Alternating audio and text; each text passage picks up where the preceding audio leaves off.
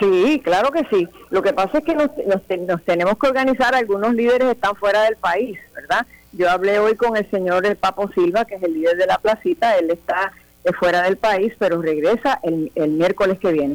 Eh, nos vamos a reunir y vamos a hacer varias cosas y, ya usted se enterará porque lo, lo verá lo que vamos a hacer. O sea, que ustedes no, descartan una nueva demanda. No, no, no, no, es que no podemos porque porque nos va a llevar a la quiebra.